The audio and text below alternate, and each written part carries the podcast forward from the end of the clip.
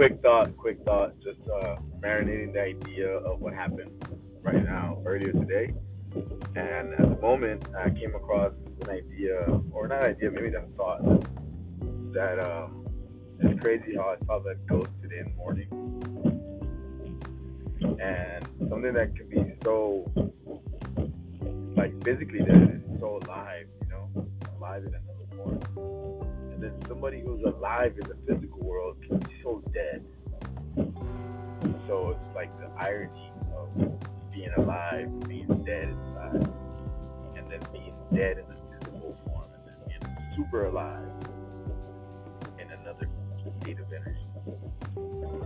So just that's the thought today.